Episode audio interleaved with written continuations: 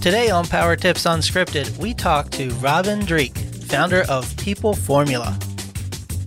As an FBI special agent and chief of the FBI Counterintelligence Behavioral Analysis Program, Robin built relationships and confidential human sources across 22 nationalities during his career. In short, he was a spy catcher and master spy recruiter. He did it by building authentic trust. He's here today to share how to move beyond transactional relationships and build mutually beneficial collaboration and partnerships. And we'll hear his thoughts in just a minute. The most valuable commodity I know of is information. Wouldn't you agree?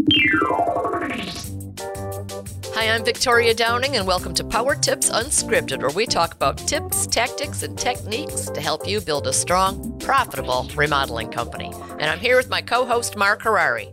Hey, Vic, how are you? I'm great. How are you? Awesome. I'm excited. Me too. I'm fired up about today's episode. Man, this is a special one, isn't it? Yeah, it's going to be great. I watched Bridge of Spies last night just to get ready. That's great. So, and you know, really, who better to talk about building trust than somebody who you know, really gets people to betray their country, right? I mean, wow. Okay. Right. Yeah. Let's dive in. Yeah, dive. Robin Dreeke is the founder and principal at People Formula, a leadership and communication strategy company, as well as the, he, he's also the retired head of the FBI Counterintelligence Behavioral Analysis Program. I'm really excited to have him with us today. Welcome, Robin. Hey, thanks, y'all. Thanks for having me on. Exciting to be here with y'all and sharing. Yeah, it's great. And I really love your topic. Now, how long have you been mm, talking to business people about trust quite a while. Um, so I retired from the FBI in 2018, but um, I my career kind of spanned a lot of different field offices and management positions, and I eventually wound up at Quantico, Virginia, where I taught all these things at an advanced level. And the, when I started teaching in 2008, I think it was, is when I got a lot of, re- and I started writing and publishing. And that's when I got a lot of requests to teach outside as well. Wow. So I taught outside the bureau and for my own speaking company in around 2008. So I've been doing it quite a while. Is working with corporate America a little pedestrian after the intriguing stuff you were doing before? No, you know, and it's a that's a really good question. I actually found that there's a huge predominance of people that are really, really good at this um, outside the government, outside of recruiting spies and all that. You know, and, and think about this too. You know, most organizations. Matter of fact, I'm in the middle of a book. Um, you know, No Rules Rules, which is the story about Netflix, and they go for a thing called talent density and and that that that happens in any organization. And so you know government organizations don't necessarily have a huge amount of talent density but some companies do. It really kind of depends on you know the vision and um you know that, that the company has and how they hire people. And so i think people that are at the top of their game and, and their talent when it comes to sales marketing which is the cornerstone of human interaction and, and moving forward and solving challenges in life those are the ones that actually have mad skills all right, oh, that's very cool. So, how does someone become the head of the FBI Behavioral Analysis Program? what kind of background do you have? Yeah, it's funny. I, I laugh because um, basically fail at everything you wanted to do otherwise. Um, that was my that was my path. Did you want to be a veterinarian too? No, I want to be an astronaut. Um, um, so when I was in high school, I wanted to become, I wanted to go to the Naval Academy. It took me taking the SATs seven times to even get an application. It took me next year to get in.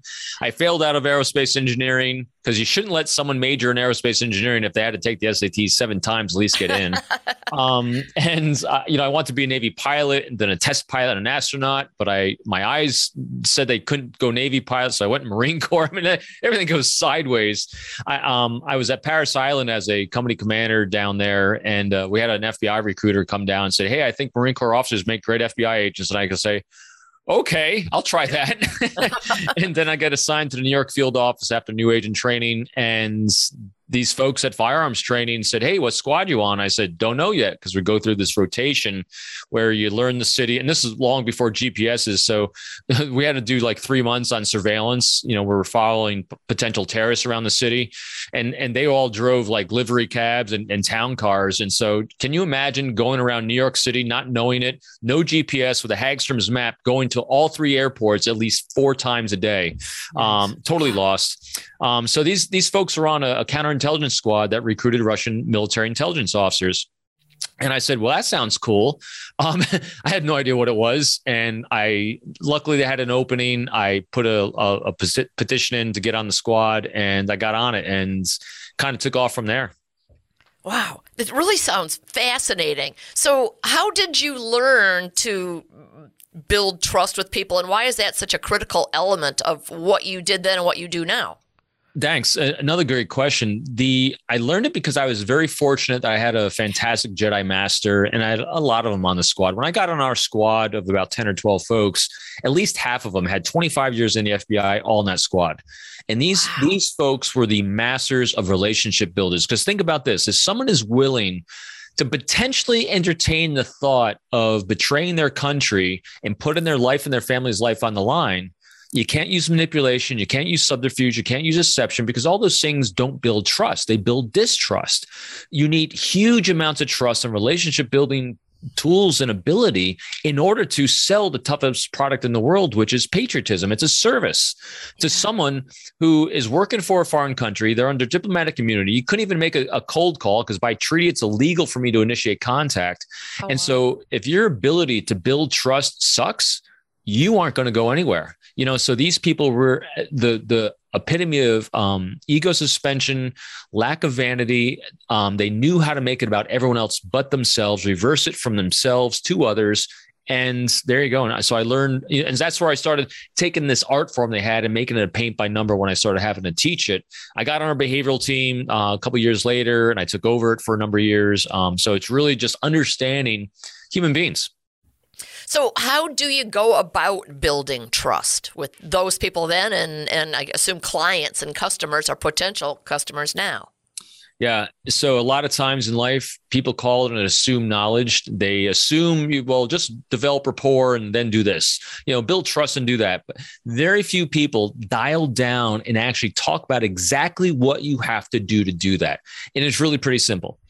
First of all, we have to understand the core of all human beings, and that is human beings are constantly seeking psychological comfort.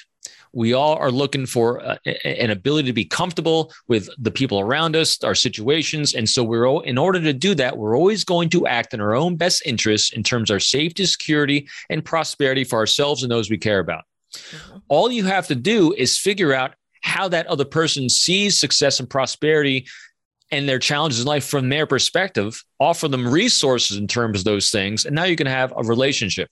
Now, to build trust, you actually have to reverse it from talking about yourself and focusing on you and making it about them. Because the other thing, in order to have that psychological comfort, we have to demonstrate value and we have to demonstrate affiliation. In other words, that ancient tribal brain we all have, you have to demonstrate that you want to, and it's all about them, that they're accepted, they're understood, they're valued. And so here's how you do it.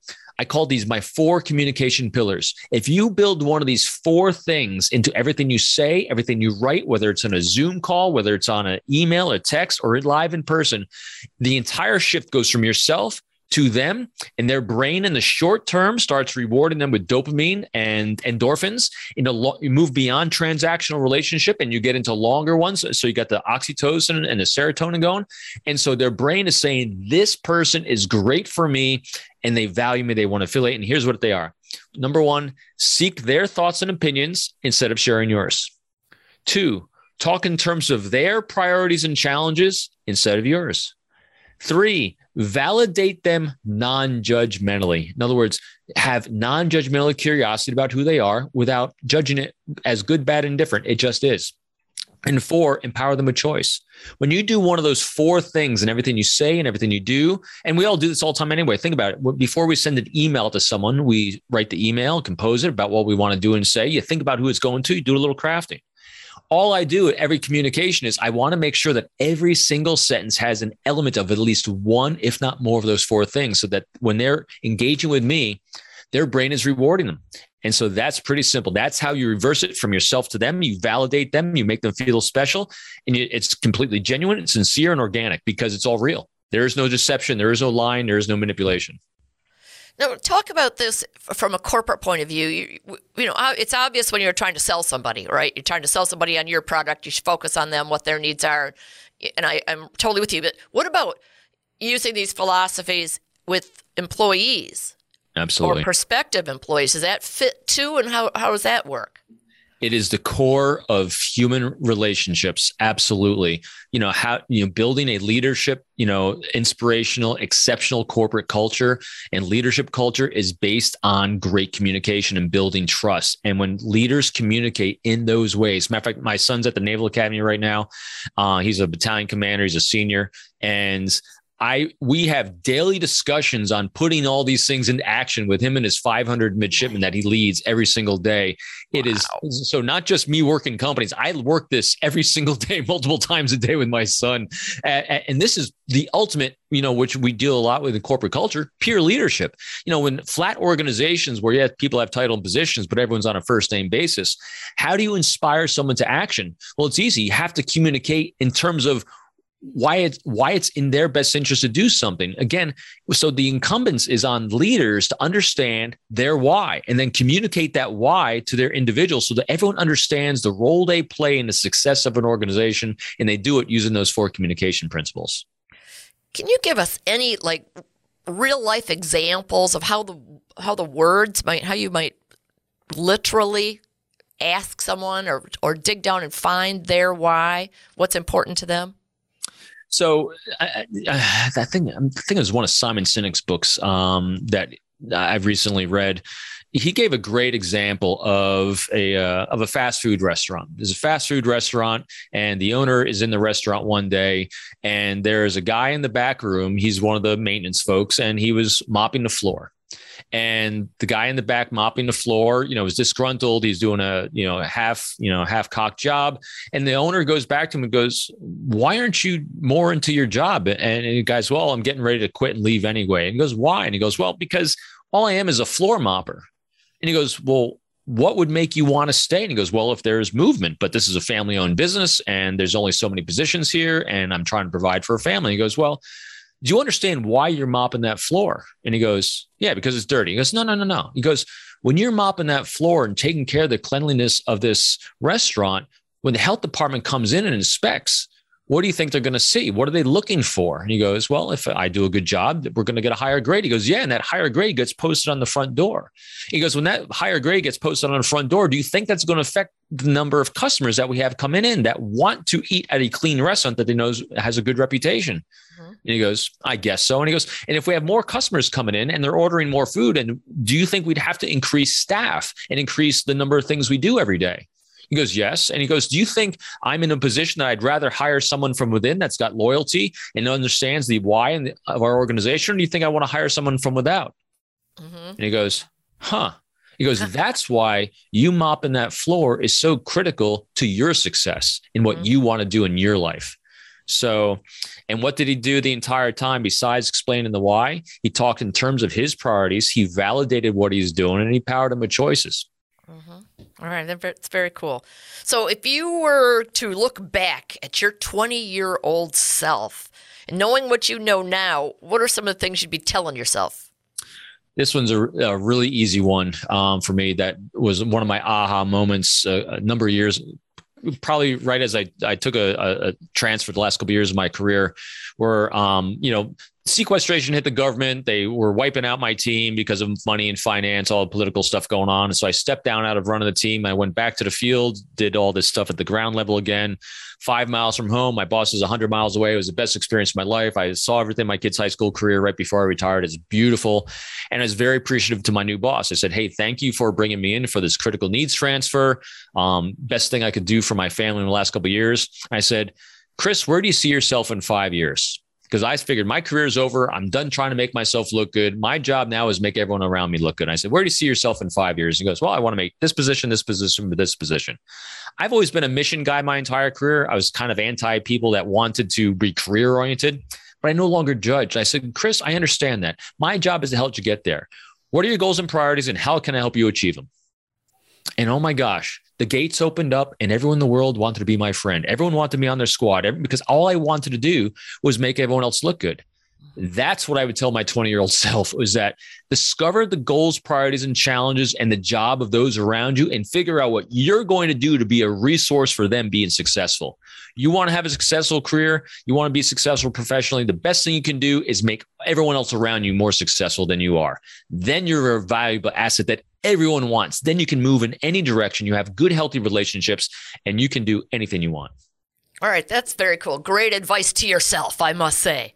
Now, I, I can't let you go before asking you to share a story or two about your time with the FBI and trying to recruit these spies. Yeah, so there, there's numerous of them, and I, am trying, you know, and and some of them, the, the funniest ones are the craziest ones. I, will tell you two quick ones. Uh, the first one was I was doing an undercover operation, even though undercover technique is used uh, as a first introduction, you can't sustain it because it's not built on trust, not built on truth. But in order to have potential access to spies, you have to use it. So I was doing an undercover operation, and I happened to be working, um, trying to recruit an uh, a Russian intelligence officer who happened to like this one um, strip club in New York City, and so I, I, get to the front door, and I was going to entertain him at this strip club um, for the evening, and I have never done this before, so I had a bunch of singles and fives in my pocket, and this place just laughed at me, and said, "No, it's only 20s," and I go, "Huh?" And they said, "Don't worry." we take credit cards. And so, uh, and so I did a cash advance on my undercover credit card for um, what I called uh, scores bucks, and it was like twenty dollar denominations of their money. Um, and that voucher I put in was really funny for a thousand dollars of scores bucks. Um, um, that that was crazy. Um, and uh, one other time, it was a former Soviet republic um, that I had befriended someone in undercover capacity, and she's a female uh, consul general.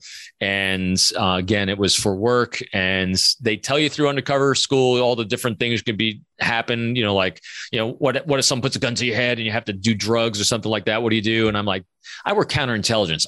It's a gentleman's club. It, it's aristocratic. You know, there's nothing that. Well, this one got falling down drunk and propositioned me. Um, and you know, being married with two kids, that that was a tricky situation. but luckily, she passed out, uh, and I had to drag her back to her uh, car um, before it got it further. So because I'm sure your undercover persona was single and a swinger. no, you know, it's so funny. What you one of the funny things you realize, you know, when you're doing something undercover, you know, you you can only make up so much stuff. They call it your bucket, your bucket of information. Once that information is out, you have nothing else to talk about. And so I said, I'm going to cut everything out from my life, and I'm just going to talk about my undercover stuff. Well, at the time, you know, with a wife and two kids, your kids are everything. It's all you can talk about. And so if you're pretending to be single with no kids, you literally have nothing else to talk about because it's your entire life. So, uh, so no, that didn't work out so good. So I was always, I was always married or separated and always had kids because I always give you something to talk about. You know, your next, your next book, you should just publish, you know, print your, uh, past expense reports. that, that, would be fun. New York, I tell you, New York was a crazy place to do all this stuff, and I, I lived about three careers in about four years. Uh, it was it was a lot of stuff going on. so, uh, just Robin, real quick with the um, with building trust with this method, we didn't really talk about timeline. I mm. mean, generally building a building trust with someone one thinks it, it, you know could take it takes time to build trust. Does does this chop down the, the timeline? What what what kind of impact can can it have on speeding that up? There are it's another great question. There are some things you can do to try to accelerate that timeline. You got to be very very careful though because it's really up to the other person. So you got to watch for discomfort displays. In other words, as long as you're seeing psychological comfort displays, you know, eyebrow elevation, smiling, head tilts, anything ventral, you know, they're matching your tempo, um, their language is congruent. You know, when if, as long as you're seeing that you're still connecting, that's okay. You can try one of these uh, techniques for it. Uh, one, uh, frequency. You can up the frequency of the contact because that's an, a relationship accelerator. Um, you can uh, work on proximity. You know, instead of texting someone, maybe you can have a Zoom call. Instead of Zoom call, maybe you can do in person because the more closer proximity, the better it is. Um, the depth, um, intensity of the conversation dialogue. And are you talking about the weather or are you talking about something deeper? You know, like the things we talk about, I share here. I'm very open, transparent, but those are generally deeper things, you know, deeper, darkest secrets of someone, or you just kind of stay in service. So, so those are just three relationship accelerators that you can use. Um, you always want to always, though, be uh, transparent as humanly possible, uh, open, honest with your communication, self deprecation is great, and demonstrating vulnerability. When you're doing any of those things, as they're huge trust builders. I must. I, I'm always talking about myself in a deprecating. I must be the most trustworthy person in the world. I'm an idiot. it helps. That's what my, my three books are my three manuals on how not to be the self centered narcissist I was born to be. Absolutely. that's great. Yeah, that's good. All right, Robin, this has been great. Um, before we get into the the real nooks and crannies of getting get more information about your stuff, um, are you ready for some personal questions? I'm always ready for personal questions. I hope I can answer them. And now, here's the Remodeler's Advantage Lightning Round. It's a trap! Let's put 60 seconds on the clock. What's your favorite business book other than your own, and why? Oh God, I got I read a whole lot. Um, the, the, first thing that's topping off my head is uh, Simon Sinek. Um, Start with why. If you weren't the founder of People Formula, what do you think you'd be doing? I would still try to be an astronaut. what are you not very good at? Everything. Come on, I don't believe that for a minute. Um, I, I, would love to. I'd love to live in Alaska off the land and be self self sufficient. I think I suck at it. So yeah. Your room, your desk, or your car? Which would you clean first? Um, probably my desk. Name a movie you've seen more than ten times. Oh, a whole lot of those too. Gladiator. Nice. Mm, good one. What's your What's the first four letter word that comes to mind? Uh, uh oh, four letters. I know it pops in my mind, but maybe not something you can share. Frack. Okay. I watched Battlestar Galactica, and so they. Oh yes. That's right. You're All fracking right, kidding me. Yes, you're fracking kidding me. That's funny. All right. Thank you so much. Hey, Robin, how do people learn more about People Formula and your books? Absolutely. Thank you for that. Um, I'm really simple and easy. Peopleformula.com. All one word, peopleformula.com. It is a one stop shop on there. My articles are on there. My online training academy is on there. Uh, my books are on there, as well as my reading list. I read probably about 40 to 60 books a year. Everything I read's on there. I do social posts on it. You can follow wow. those. Follow me on LinkedIn. There's an awful lot of information I try to put out there. Um, my coaching page, you know, so however you want to scale it, if you want free stuff, it's there and you can ramp it all the way up to paying me lots of money to say hi. all right, great. Now, before I let you go, though, I want you to share with our listening audience your five words of wisdom and why they resonate with you. Uh, humility, leadership, selflessness, consistency, and trustworthiness. And why those? Because it keeps the focus on others rather than yourself and it keeps us humble and grateful for those uh, relationships and people we have in our lives. All right, very nice. Thank you very much. That's awesome. This is wonderful. Thank you so much for being here, and I appreciate it very much. Yeah, thanks for having me, folks. That was great. thanks, bet. Robin. Bye. Well, you know, um, I would love to sit with him for several hours and just listen to more stories. what a career, right? That's pretty. That's really cool, exciting. You know, I mean, wow. it's it's something I'd rather watch on TV than actually have to be the one doing it. yeah, but really, um, you know, it's just funny that he. You know, I, I got myself a whole bunch of singles, and yeah, they were like, right. "That's not going to cut it in here, pal." I guess that particular Russian like the high end strip clubs. I wouldn't know. That's pretty good though. That's, Yeah. that's fun. Yeah, I'd love to see uh, just a stack of all his uh, expense reports over the years. I'm sure there's some real fun stuff. in Mm-hmm. Yeah. there. You know, but the, the fact that he took everything he learned and is flipping it around to the corporate side is pretty fascinating too. Because of course, those same principles would apply. Yeah, you know, it's it. At the end of the day, this is the core of it all, right? I mean, I even talk about it in my book. It's it's a basic marketing fundamental about empathy and and you know your clients and what they're what's important to them and and your prospects and what's important to them. I mean, at the end of the day, so many different aspects of of disciplines always comes back to this one thing, and it's it's not about you; it's about them. And if you show your interest and your care about them, um, yeah, I, I was just recently asked what's like one quick one line tip you could give anybody on on marketing and or or what was it networking? And I said say you 10 times more often than me or I you know? If you're if you're talking about that person you're going to connect with them much quicker Right. at the end of the day we're all about ourselves right all I want to hear about is me Right. so So it takes some training for us to flip that around. yeah it's good Habit. Make haven't habit. read his book I'm definitely going to though that's Yeah. that sounds really fascinating Yep. Yep. I agree. Awesome. Well, we want to thank Robin for sharing uh, a couple of stories from his interesting past and, and some tips for uh, building trust. And we want to thank you for listening week in and week out. I'm Mark Harari. And I'm Victoria Downing. See you next time. This has been another episode of Power Tips Unscripted, the remodeler's guide to business. Visit www.remodelersadvantage.com to learn more about Roundtables, our world class peer advisory program. There you can also find information about our business consulting services, upcoming live events, and much more.